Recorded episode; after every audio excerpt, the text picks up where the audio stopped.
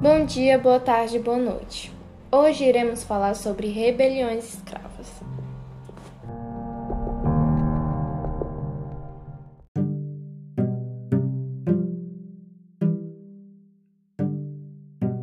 A rebelião dos quilombos de Preto Cosmo, no Maranhão, foi uma entre várias revoltas de escravos ocorridas no período regencial.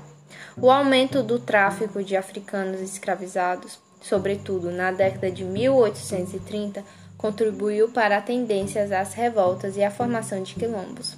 Como havia uma grande dissidência nas elites do país, as classes senhorias estavam divididas, assim favorecendo rebeliões escravas em toda parte. Algumas revoltas desafiavam frontalmente os senhores. As revoltas escravas.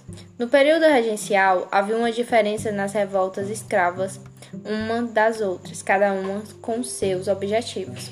A elite e a população livre temiam por revoltas escravas, pois em algumas partes do Brasil a população de escravos chegava mais da metade, e as elites temiam por rebeliões em massa, como a do Haiti.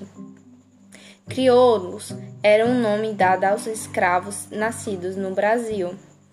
Esses crioulos eles não eram bastante ativos nas revoltas, nas rebeliões. Eles só passaram a ser ativos depois de 1850. Nem todas as revoltas buscavam o fim da escravatura. É, muitas delas eram para fazer o nível de opressão sofridos pelos africanos chegasse a um limite tolerável ou para ter melhores condições de vida no cativeiro. Mesmo com a população, mesmo com a proibição do comércio transatlântico em 1831, é, os portugueses continuaram trazendo escravos para o país. É, foi milhares e milhares de escravos vindo para cá. E, só, e esse processo ele se estendeu até 1850.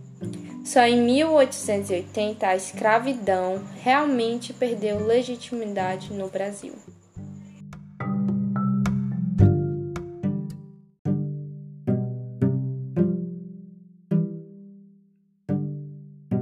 Revolta de Carrancas. Também conhecido como Levante de Bela Cruz e Revolta de Carrancas, foi uma rebelião feita por escravos em 1833 é, foi na província de Minas Gerais. Foi um movimento liderado pelo escravo Ventura Mina, nascido na África e propriedade do deputado Gabriel Francisco Junqueira. Junqueira. Ventura e dezenas de escravos mataram o filho do deputado e outras nove pessoas, sendo três crianças principais causas para esse ocorrido foi o trabalho em excesso, castigos físicos, moradia inadequada e falta de liberdade geravam muita insatisfação entre os escravos. É, a rebelião teve como um dos principais objetivos a conquista da liberdade dos escravos da fazenda e queriam também matar os os proprietários e ficar com a posse das fazendas.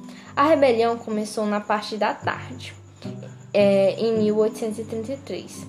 O líder da revolta, conhecido como Ventura Mina, em conjunto com outros escravos, atacaram e mataram Gabriel Junqueira, que era filho do deputado.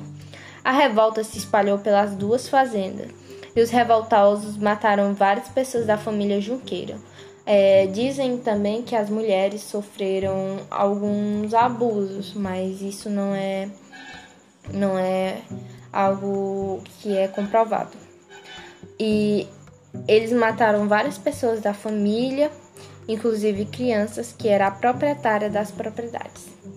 A rebelião é, estava para chegar na fazenda Bom Jardim, quando o proprietário João Cândido da Costa Juqueira organizou a resistência com os funcionários escravos de confiança.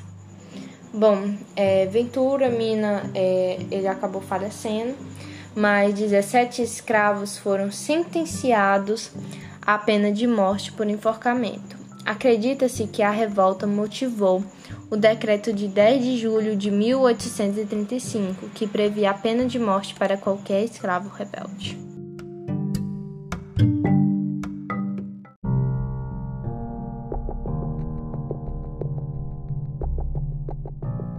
rebeliões escravas.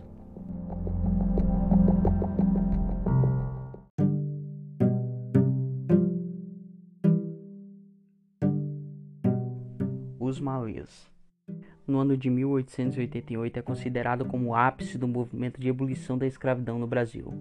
No dia 13 de maio, a princesa Isabel acionou o decreto que dava fim ao trabalho escravo, mesmo considerando a importância desse feito. Não podemos colocar o abolicionismo como simples consequência do conjunto de ações do governo imperial que possibilitaram a liberação dos escravos, mostrando a pluralidade das perspectivas históricas. Nesta revolta, acontecida no ano de 1835 na cidade de Salvador, um grupo de negros malês empreendeu uma revolta contra autoridades da região. Os malês eram um grupo de origem nagor, praticantes da religião muçulmana e falantes da língua árabe.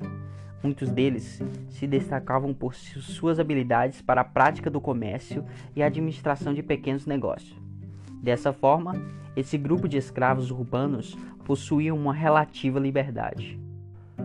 Para entrarmos mais fundo na história, tudo indica que a origem da insatisfação desses muçulmanos foi a repressão das autoridades às suas manifestações religiosas, como a distribuição de uma mesquita na freguesia de Vitória e a interrupção de uma festa islâmica em novembro de 1834. Por esse motivo, a partir daí prepararam um levante que deveria ocorrer às 5 horas da manhã no dia 25 de janeiro de 1835. Três libertos, entretanto, denunciaram o projeto, precipitando os acontecimentos. Antes do horário previsto para o motim, forças políticas invadiram uma casa onde cerca de 60 africanos se reuniram. Eles resistiram à invasão e saíram pelas ruas usando armas cortantes, mas acabaram derrotados pelas forças oficiais que utilizaram armas de fogo. Os revoltosos não atacaram os senhores, nem invadiram ou incendiaram casas, como na revolta de Carrancas, em Minas. O projeto era transformar os brancos e os cativos nascidos no Brasil em escravos. Cerca de 600 africanos, entre escravos e libertos, aderiram ao levante. Centenas foram presos, sendo que quatro deles condenados à morte.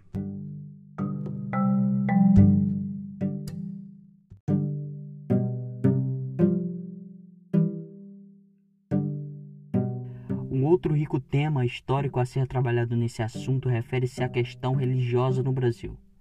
Desde o período colonial, o catolicismo cristão agiu em associação com as elites instituídas no Brasil, ganhando expressiva influência política. Em diferentes ocasiões, os males tiveram seus locais de reunião destruídos e, principalmente, líderes religiosos aprisionados pelas autoridades oficiais. Desta forma, o problema da intolerância religiosa consta como outro nível para a revolta.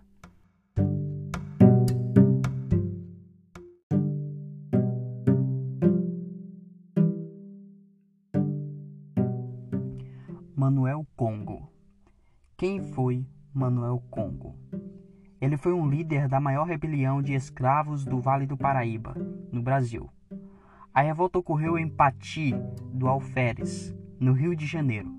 Manuel foi capturado e morreu enforcado na cidade de Vassouras em 6 de setembro de 1839. Para desenvolver um plano, ele preferiu reunir escravos de diferentes senhores e criar um quilombo nas matas do município, que é uma situação comum durante todo o período em que houve escravidão no Brasil. O levante reuniu cerca de 200 cativos. Assim como outras rebeliões escravas, essa também foi reprimida pela Guarda Nacional e pelos exércitos.